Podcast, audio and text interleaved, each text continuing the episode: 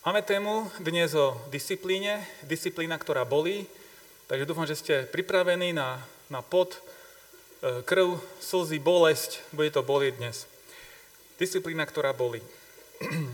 Začnem takou otázkou, e, že či si viete predstaviť, ako sa cíti človek, ktorý sa už niekoľkokrát pokúšal niečo zmeniť vo svojom živote a znovu a znovu zlyhá. Viete sa vžiť do situácii takého človeka? Ja sa viem žiť do takej situácie veľmi dobre. Keď človek chce niečo zmeniť, chce zaviesť nejakú novú rutinu vo svojom živote a nedarí sa, nedarí sa mu to, znovu a znovu zlyhá.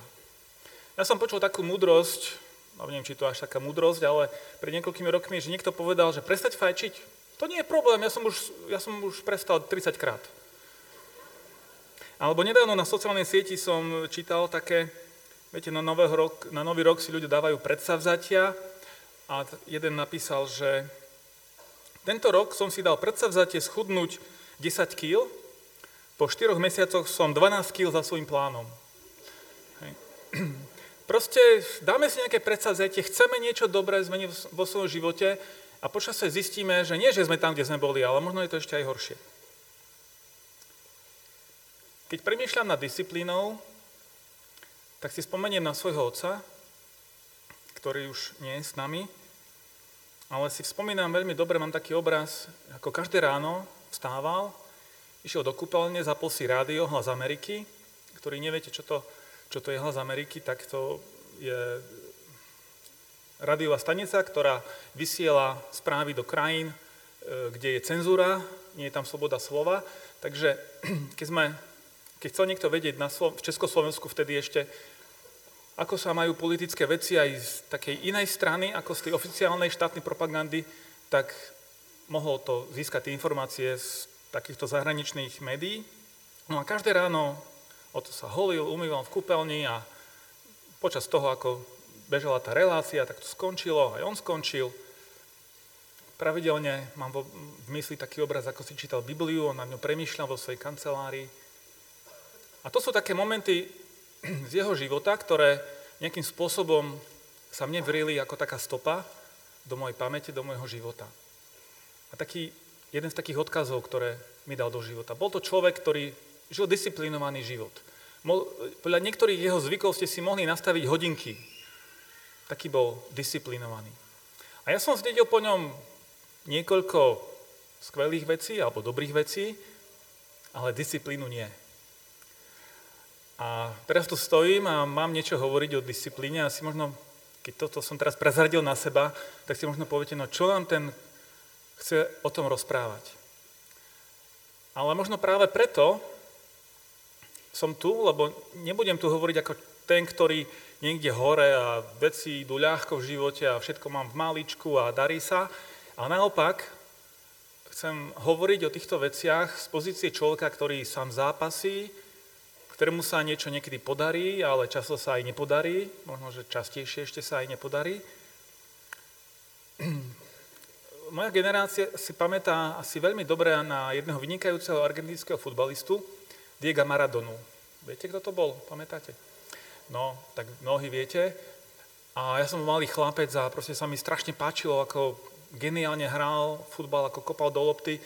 Trochu v mojich očiach strátil, keď tá božská ruka asi viete o tom, hej, ako to bolo, ale ako, to, ako sa vedel hrať s loptou, to bolo niečo úžasné. A potom o nejaké roky už som vyrastol a stal sa trénerom týmu Argentíny, ale ako tréner úplne pohorel. Nevyšlo to. A tak, raz sme tak debatovali s jedným priateľom, ktorý rozumie športu oveľa lepšie ako ja. A on mi dal také vysvetlenie, ktoré mi dáva zmysel, že, že prečo taký geniálny hráč zlyhal ako tréner. A jeho vysvetlenie bolo, že človek, ktorý je geniálny, ktorý proste niečo má v maličku a ovláda to úplne hravo a ľahko mu to ide, tak sa vlastne nevie poriadne vžiť do pozície toho obyčajného smrt, smrteľníka, ktorému to nejde tak automaticky a tak ľahko. Že on nevedel tým hráčom sa priblížiť, znížiť k ním a vysvetliť a pochopiť, prečo im niektoré veci nejdú, lebo nie, že by Maradona nemusel trénovať, ale proste jemu to išlo prirodzene, on sa hral v to a išlo mu to. A tak ja nie som Diego Maradona v otázke disciplíny, ani vo futbale, ani v ničom inom, ale mnohé veci, ktoré sa, keď sa mi podaria, aspoň trochu, tak za tým stojí veľa úsilia a musel som to vydrieť a naučiť sa a tak ďalej. Takže ktorí ste tu takí, že disciplína vám ide úplne ľahúčko, úplne v pohode, tak prípadne si môžete skúpiť knižku z VSK, dať si kávičku a čítať.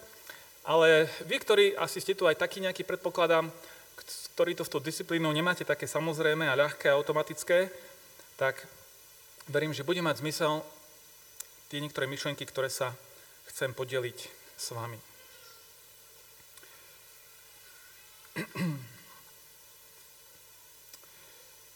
Chcel by som prečítať jeden, jeden text Biblie, niekoľko myšlienok, ktoré nájdeme e, v druhom liste Petra a hneď v prvej kapitole.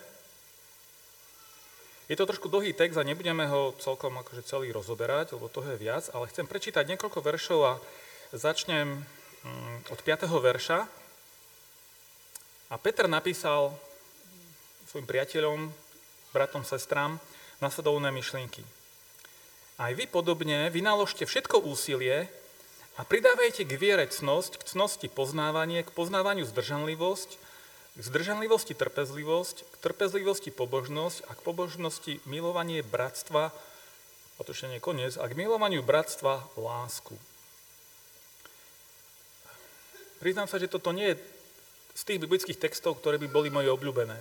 Viete, máme také texty, ktoré máme radi v Biblii a ktoré sa aj učíme z pamäti a píšeme si ich niekam alebo na záložky a podobne.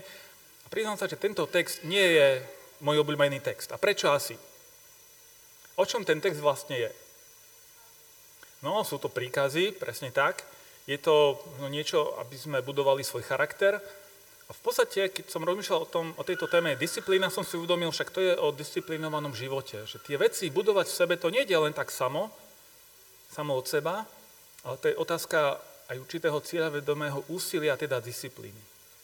A možno preto to nie je, musím sa priznať, z tých mojich hm, obľúbených textov. A nebudem teraz rozoberať tie jednotlivé pojmy, ktoré tam sú, to by bolo možno výborný nápad na nejakú sériu takých zamyslení a premýšľaní o budovaní charakteru, ale tam ďalej, keď budem čítať, prečítam ešte jednu myšlienku, ktorá je ďalej, v 8. verši, kde Peter pokračuje, ak sú pri vás všetky tieto vlastnosti a rozmáhajú sa, nebudete nečinní a neplodní ani v poznávaní nášho pána Ježiša Krista. Čiže keď máme vo svojom živote disciplínu a, a cieľovedomé pracujeme na svojom charaktere, na tom, ako žijeme, tak to čo prináša? Prináša to ovocie v našom živote, nebudeme nečinní, ale budeme prinášať ovocie, budeme rásť v poznávaní pána Ježiša Krista. My sme to počuli v tej prvej prednáške, že je dôležité tráviť čas s pánom Bohom, pretože to je ten spôsob, nie sú na to žiadne skratky, a to je ten spôsob, ako môžeme rásť v poznávaní pána Ježiša, pána Boha. A musíme toto robiť? No nemusíme, ale potom sa nemôžeme diviť, že nevieme, aká je Božia vôľa, alebo aký vlastne je Boh, že máme o ňom nejaké deformované predstavy, pretože to je tak ako aj s ľuďmi. Ak, ak nevenuješ čas druhému človeku, ak si nepestuješ vzťah, ak si ne, nenájdeš čas na rozhovor, na to, aby sme strávili nejaký čas spolu, tak sa nemôžeš čudovať, že ho nepoznáš a že ťa prekvapí, čo možno urobí. Alebo sa nemôžeš čudovať, že mu nerozumieš. Ak chceš niekomu rozumieť, potrebuješ tomu venovať čas. A to sa týka nielen medziľudských vzťahov, ale aj vzťahu k Pánu Bohu. A prečítam ešte myšlienku, ktorú Peter napísal, lebo ich tam viacero výborných. A hovorí, že čo sa stane s človekom, ktorý sa na toto vykašle, ktorý nepestuje tieto vlastnosti v sebe, ktorý na tom nepracuje. A hovorí, kto nemá tieto vlastnosti, je slepý, lebo v zaslepenosti zabúda, že bol očistený z dávnych hriechov. Aký je ten človek, ktorý kašle na kresťanskú disciplínu, keď tak môžem povedať. Je to slepý človek. Tak hovorí Petr, že to je slepý človek, je to slepota. A my si často myslíme, však vidím, rozumiem. Nie, Môžeme, môže sa stať, že sme slepí. Ak žijeme len tak v reakcii na to, čo priniesie život a nejako nás to tak hádže v tom živote a niekam sa dotrmácame, no to je slepota. Peter hovorí, že to je slepota a tá slepota znamená, že zabudáme na to, čo Pán Boh spravil v našom živote. A čo to bolo, čo spravil? Čo sme boli? Očistení z dávnych hriechov, očistení od hriechov. A viete, keď uvažujeme o disciplíne, môžeme upadnúť do dvoch takých pascí, falošných omylov, takých nesprávnych názorov. A jeden z, jedna z, jeden z tých názorov je, E, že si myslíme, že tá disciplína nás nejak dostane bližšie k Pánu Bohu, že budeme duchovnejší, že budeme lepší, alebo že, že tou disciplínou, tým dodržiavaním, poviem to tak, Božích zákonov, že si získame lepšiu Božiu priazeň. Alebo že si tak vybudujeme taký rebrík, ktorý nás dostane hore do neba. Ale to je omyl. Druhý omyl, alebo druhé nebezpečie do ktorého môžeme upadnúť, je to, že si povieme, a však sme spasení z milosti, to je nám také blízke však, že sme spasení z milosti a, a preto na tom až tak možno nezáleží a, a však Pán Boh nám všetko odpustí, on, on nás má rád, on je taký chápajúci, milosrdný. No to je pravda, že Pán Boh je taký milostivý, ale tu hrozí nebezpečie, že začneme brať jeho milosť na ľahkú váhu. Že vlastne neberieme dostatočne vážne to, čo nám Pán Boh dal. Takže aký je ten správny prístup, alebo ten správny postoj v týchto veciach? No to, čo hovorí Peter, že by sme nezabúdali na to, čo Pán Boh spravil pre nás v Pánovi Ježišovi Kristovi. Že sme boli očistení zo svojich hriechov.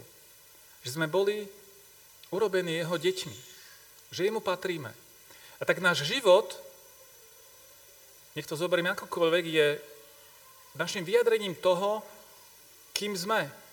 S Pánom Bohom alebo bez Boha. A preto nie je jedno, ako žijeme. My nestávame zásluhy na tom, ako žijeme, ale nie je to ani jedno. To nie je len tak, že no, tak keď chceš a nájdeš si trošku času, tak trošku na sebe popracuj. No ale ak nie, tak nevadí, však Božia milosť je veľká. Nie. Náš život je odpovedou na to, čo Pán Boh spravil pre nás Ježišovi Kristovi. A spravil toho málo? Je to také, že si to vlastne nie veľmi čo vážiť? Keď sa rozprávam s ľuďmi o náboženstve, o viere, tak keď tak zistia, že aha, že vy ste evanielik? No, to, áno, evanielická viera, to, to sa mi páči, to je taká ľahšia viera ako tá katolická, tá naša. A ja keď toto počujem, tak no, človeka polichotí, keď vás pochváli, ale v si myslím, že toto je úplne mimo, čo, ako ten človek chápe, že to je lepšie, že my sme nejaká ľahšia viera? A je to vôbec tak, že, že je to ľahšia viera? Nie je ľahšie, keď máte všetko nalinkované a teraz idete podľa papiera, áno, odfajknem si toto, toto, toto a žijem dobrý život. Ehm, keď e, bola reformácia, tak viete, že Martin Luther a reformátori vlastne hovorili, že veľmi jasne a správne poukazovali na to, že naše skutky nerobia zásluhy pred Pánom Bohom, ale že ide o postoj srdca, o postoj viery, a preto mnohí vystupovali z kláštorov, rušili sa kláštory a už nedávali taký dôraz na dodržiavanie nejakých sviatkov, predpisov, pôstov a týchto vecí, lebo ľudia pochopili, že v tom nie je tá duchovná hodnota, to robíme preto, aby sme získali priazeň pred Pánom Bohom. Ale viete, pointa nebola v tom, že by sme mali znížiť látku svetosti, ale myšlenka, ktorá za tým stála, bola to, že by Všetci mali sme žiť svetejší život. V stredoveku bol taký názor, že tu sú takí tí my, bežní, obyčajní ľudia, ktorí tak žijeme, ako to, ako to dáme, ako to pôjde. A potom sú takí tí, ktorí zasvetili svoj život Bohu v takej väčšej miere, napríklad kňazi, alebo teda tí, ktorí sa zaviazali k mnížskému životu. A to je také, taká vyššia duchovná cesta, ale to nie je pre každého. No a keď mnísi vyšli z tých kláštorov naspäť a zaradili sa do bežného života, to nemalo znamenať, že teraz oni znižia tú látku svetosti, ale myšlienka za tým bola, že každý tam, kde sme, či sedliak, či pán, či učený, alebo jednoduchý človek, urodzený, neurodzený, muž, žena, dieťa, že každý máme žiť vo svojom povolaní svetý život na Božiu slávu. tak vidíte, ten názor, že to je ľahšia cesta, ľahšia viera, je, to je úplne pomilané. My by sme si nemali mať taký postoj, a však ja nemusím však. Nie, naopak, nie, ja chcem byť na slavu a čest Pánu Bohu. Tam, v tom povolaní, v tom mieste, tam, kde sa nachádzam, pretože to je to, k čomu ma Pán Boh volá. A to je moja reakcia na to, čo mi Pán Boh dal. Chceš slúžiť Pánu Bohu lepším spôsobom? Chceš oslaviť Pána Boha vo svojom živote? Tak potom je potrebné, aby si sa vydal cestou disciplíny. Čiže cieľom disciplíny u kresťana je to, že chcem slúžiť Pánu Bohu lepším spôsobom a chcem ho osláviť viac vo svojom živote. Chcem sa viac podobať Pánovi Ježišovi. A preto má zmysel aj disciplína, pozrieť sa na svoj život, že čo robím a ako robím. Keď sa pozrieme do Biblie na rôznych tých hrdinov Biblie, tak vidíme veľký rozdiel medzi tými, ktorí žili disciplinovaný život a tí, ktorí, by som povedal, že poľavili a nedali si pozor. Kto je z tých takých hrdinov, ktorých si pán Boh použil, aj napriek tomu, že nežili veľmi disciplinovaný život. Napríklad Samson, môj obľúbený hrdina z detstva. Bola oblasť života, vzťah k ženám, kde nebolo disciplinovaný, kde si nedával pozor na to, čo robí, kam pozerá a ako sa správa. A prinieslo to strašné zlyhanie a problémy a trápenie do jeho života. Alebo Dávid, keď bol mladý, žil veľmi disciplinovaný život pred Pánom Bohom. Ale potom v istom momente poľavil, poslal svojich chlapov, nech idú do boja, ale on zostal baľať nohy na gauči doma, v paláci. A čo to prinieslo? Veľké morálne zlyhanie a problémy do jeho života. A na druhej strane máme tých, ktorí žili disciplinovaný život, napríklad Daniel a jeho priatelia. To je pre mňa ohromným príkladom, čo to znamená kráčať po Božej ceste bez ohľadu na to, či ma to bude niečo stáť, alebo či niečo čo z toho získam. Alebo Apoštol Pavel, veľmi disciplinovaný život, on napísal o sebe, že viem sa aj uskromniť, viem žiť aj v, hodnosť, v hojnosti. A v neposlednom rade Pán Ježiš, ktorý žil disciplinovaný život. Ale nie ako nejaké zákonníctvo, ako nejakú, nejakú poviazanosť, ale ako vyjadrenie svojho vzťahu, dôvery, lásky a poslušnosti k nebeskému Otcovi. Tak sa pozrieme na tú disciplínu, na to slajdo, ak to vieme zapnúť, aby sme sa pozreli na to hlasovanie, tak si to môžeme pozrieť a tam, boli, tam bola, boli také dve možnosti, že či máme radi disciplínu alebo nie. Ja som veľmi zvedavý, že Oh. Čože? Tak veľa. A ja to beriem tak dobre, ty cez smartfóny, to sa teda ľahko hlasuje, to nikto nevidí. Nevieme, kto to je. Takže väčšina má rada disciplínu, tak ja som tu asi nejak, by som sa mali schovať tu do tieňa, do tmy. A ako to vyzerá tu v sále? Lebo možno, že to hlasovanie smartfónmi je iné, ale tak skúsme tak teraz to, si to porovnať, to elektronické hlasovanie s tým takým analogovým. Hej? Takže, kto tu v sále, máte radi disciplínu? Dobre, si človeče, koľko zákonníkov tu je. No, dobre. Uh, a teraz, ktorí sa až tak nekamarátite s disciplínou? Dobre, moji ľudia, dobre, sme na jednej vlne. Dobre, viete, ja si aj tak nedovidím ďalej ako tretia rada, len som... Uh,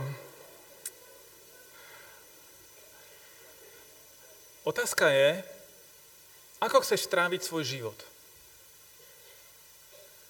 Chceš zistiť na konci, že si tie mnohé dobré veci, ktoré ti Pán Boh dal, že, že si to prehajdákal, že si tie talenty, ktoré ti Pán Boh zveril, že vyšli na prázdno a na zmar, alebo sa chceš stretnúť s radosťou so svojím nebeským pánom a radovať sa z toho, že, že si mohol žiť život naplno, že to stálo za to a že si kráčal po jeho ceste. Ja si uvedomujem také tri roviny, keď premýšľame o disciplíne v našom živote. Ako je to jeden celok, my sme ucelená bytosť, ale týka sa do disciplíny nášho tela, duše i ducha. A ja som si uvedomil, že sme rôzni ľudia niekto má možno veľmi disciplinovaný ten telesný život.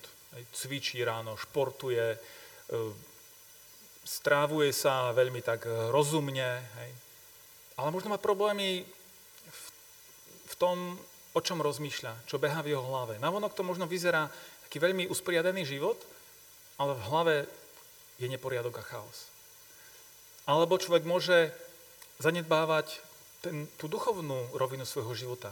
Pestovanie vzťahu s Pánom Bohom, modlitba, čítanie Biblie, pôst a tieto otázky, spoločenstvo môže zanedbávať. Alebo niekto je možno veľmi duchovný a vidíme ho v kostole, na prednáška, na konferenciách EVS, to super. Ale pritom má oblasti života, kde žije veľmi neporiadne, prejedá sa, nemá kontrolu nad tým, čo robí alebo nerobí, ehm, ako surfuje po internete, na čo sa pozera, či naplňa svoju, svoju myseľ a veľmi podobne. A poštol Pavel v prvom Korinským v 6. kapitole 20. verši vyslovil takú myšlienku, že veľmi draho ste boli kúpení. Pripomína kresťanom, že čo to stálo Pána Boha, aby nás vytrhol z otroctva hriechu diabla a preniesol do svojho kráľovstva svetla, aby sme boli jeho deťmi. Hovorí, veľmi draho ste boli kúpení, oslavte teda Boha svojim telom i svojim duchom, čo oboje náleží Bohu. Viete, my nemáme oslavovať Pána Boha len časťou svojho života, len duchom, alebo len telom, alebo len dušou. A on náš celý život má patriť Bohu. Telo, duch i duša. Také nebezpečie, do ktorého upadali kresťania už na začiatku cirkvi, bolo také, že, alebo jedno z tých nebezpečenstiev, že si mysleli, tak duch to je Boží, to je to sveté, Božie, ale telo to aj tak vezme skazu a jedno, čo sa deje s telom. A dokonca to išlo tak ďaleko, že na jednej strane boli duchovní, spievali Bohu chvály, ale pritom žili nemorálny telesný život. A si hovoril, však to nevadí, však to telo vezme skazu, to, o to sa nemusím starať, čo telo robí. Úplne zvrátený pohľad. Ale to sa môže stať aj nám dnes, že sa zamrieme na jednu časť svojho života a to ostatné necháme len tak plávať a je to úplne mimo Božej disciplíny. Takže, ak chcem nasledovať pána Ježiša, tak naozaj, nielen na oko, si potrebujem neustále klásť také kontrolné otázky, v akom stave je moja duša, v akom stave je môj duchovný život, v akom stave je moje telo. A chcem slúžiť Pánu Bohu, tak sa potrebujem starať aj o svoje telo. Ja už mám trošku viac tých sivých vlasov ako tých pôvodných a už to telo nefunguje tak úplne vo všetkom jednoducho. Hej. Idem si zaviazať šnúrky na topánke a hej, také rôzne ako karate zvuky, ale nie sú to karate zvuky. Hej. Bo si čo uvedomí, že tu už nie je také ľahučké, ako keď som mal 15 alebo 25. Asi človek tak začne prehodnocovať, že však Pán Boh mi dal môj život, telo, duša, dušu i ducha, ako sa o to starám, ako, ako slúžim Pánu Bohu. A taká otázka, za čo ti stojí Boh? Ehm, keď bežec beží do cieľa, má pred sebou vidinu nejaké odmeny. Alebo keď rolník na jar seje a celý rok sa stará o tú svoju záhradu, o to svoje pole, tak má vidinu nejakej odmeny. A to platí v každej oblasti nášho života. Za čo nám stojí Boh? Neviem, či poznáte meno teda nie som ho veľmi nepoznal, Matt Williamson, je to bežec na ultra dlhé trate. Beha aj ultramaratón. Čiže Spartan Race to len taký tréningový beh asi pre ňoho.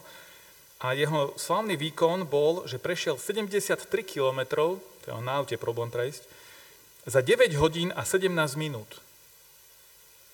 A on povedal, že otázka nie je to, či to bude bolieť, lebo bolieť to bude. Otázka je, či ste ochotní tú bolesť zniesť. A viete, nie je problém rásť vo veciach, ktoré nám idú ľahko, kde sme obdarovaní, kde proste nás to teší a baví. Výzvou je rásť v tých veciach, kde nás to nebaví, kde nás to neteší, kde to nie je pre nás prirodzené, ale pritom je to potrebné. A tam to môže aj bolieť.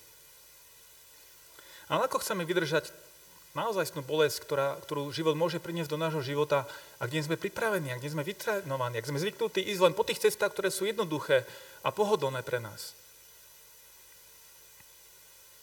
Ak ti Boh za nič nestojí, tak sa zrejme ani o nič nesnažíš.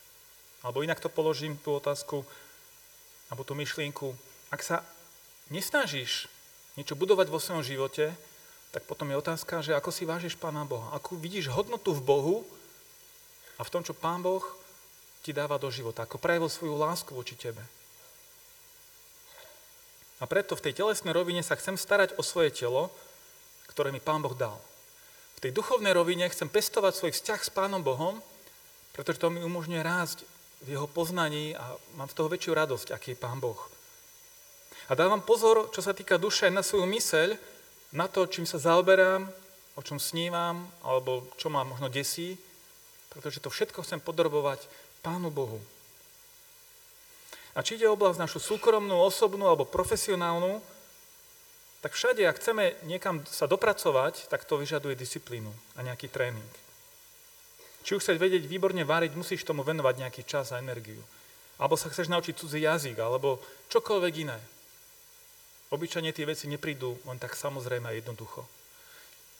Čítal som raz takú myšlienku, že aj amatérsky tenista, keď hrá s Federerom, môže sa mu podariť úder, ktorým toho Federera zaskočí. Ale určite sa nestane, aby taký amatér vyhral Wimbledon. Áno, sem tam sa môže podariť niečo v živote a môžeme si namýšľať, aký sme skvelí a šikovní.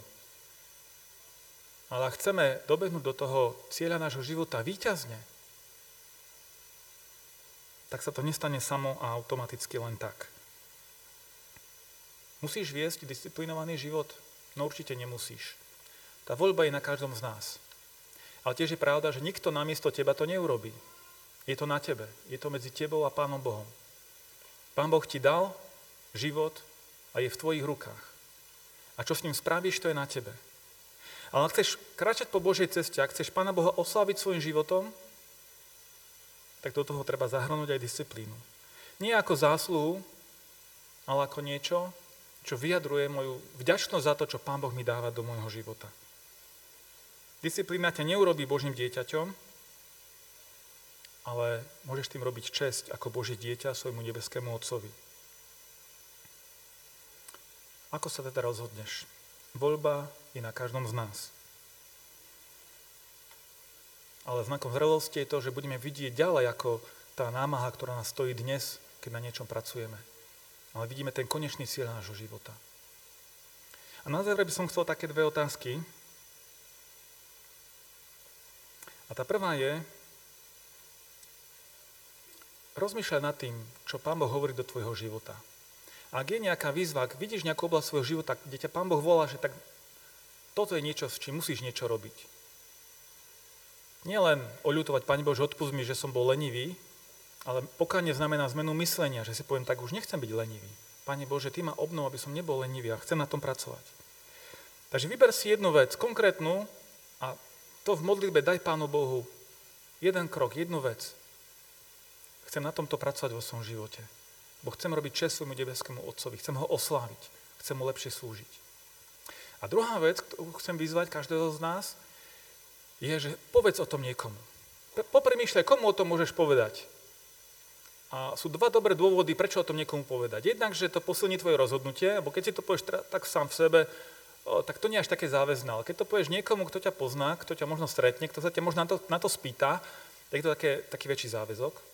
A druhá vec, možno ten niekto to tiež potrebuje počuť. A, a ty tým svojim zápasom, tým svojim svedectvom môžeš pozbudiť jeho rozhodnutie, aby kráčal lepšie po tej Božej ceste. Takže toto sú tie dve výzvy. Čo ti Pán Boh hovorí, uchop jednu vec zo svojho života a budeme sa chvíľu modliť a to predlož v modlitbe Pánu Bohu. A druhá vec, modli sa a premýšľaj a rozhodni sa, že o tom niekomu povieš, nemusíš hneď, možno cez prestávku, prebehu dňa, aby to poslúžilo aj niekomu ďalšiemu. Nech vás Pán Boh žehná. Skloňme sa a chvíľku budeme v tichosti a potom sa pomodlím na hlas.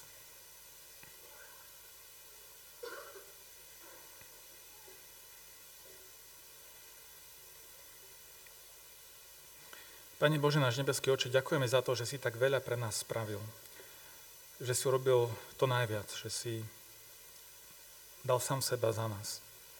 Ježišovi Kristovi, že si sa ponížil, bol jedným z nás, že si zobral na seba náš hriech, našu prázdnotu, našu márnosť, naše zlyhanie. Všetko to zlé, čo nás delí od teba, od druhých ľudí a čo nás odsudzuje aj samým ich sebe. A ďakujeme za to, že to všetko sme mohli zložiť pod tvoj kríž.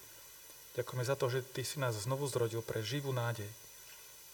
že nemôžeme, nemusíme žiť v nejakom bludisku, ale môžeme žiť v nádeji, uprene pozerať do budúcnosti, ktorú si Ty pre nás pripravil v Pánovi Ježišovi Kristovi. Za to Ti ďakujeme a, a vyznávame, že mnohokrát náš život vyzerá, ako keby to nestalo za veľa. Ako keby to, čo Ty si pre nás urobil, nemalo ani nejakú veľkú cenu. Odpoznám to, že máme takýto pomilený pohľad neraz a prosíme, obnov nás našej mysli. Ďakujeme za to, že si nám dal telo, duša, dušu i ducha, a že to všetko môže byť k Tvojej sláve. A že taký, aký sme, tam, kde sme, môžeme poslúžiť druhým ľuďom. A prosíme o to, aby sa tak dialo. Nie pre našu veľkosť, nie pre naše zásluhy, pre našu, naše vystatovanie sa, ale pre pomoc a službu druhým. A pre Tvoju chválu. Prosíme, zober náš život do svojich rúk a premeniaj nás tak, aby sme sa podobali viac Pánovi Ježišovi Kristovi. To dobré dielo, ktoré si, v nás začal, prosíme aj dokonaj až do toho dňa, kedy sa postavíme pred Tvoju tvár. Modlíme sa v mene Pána Ježíša Krista. Amen.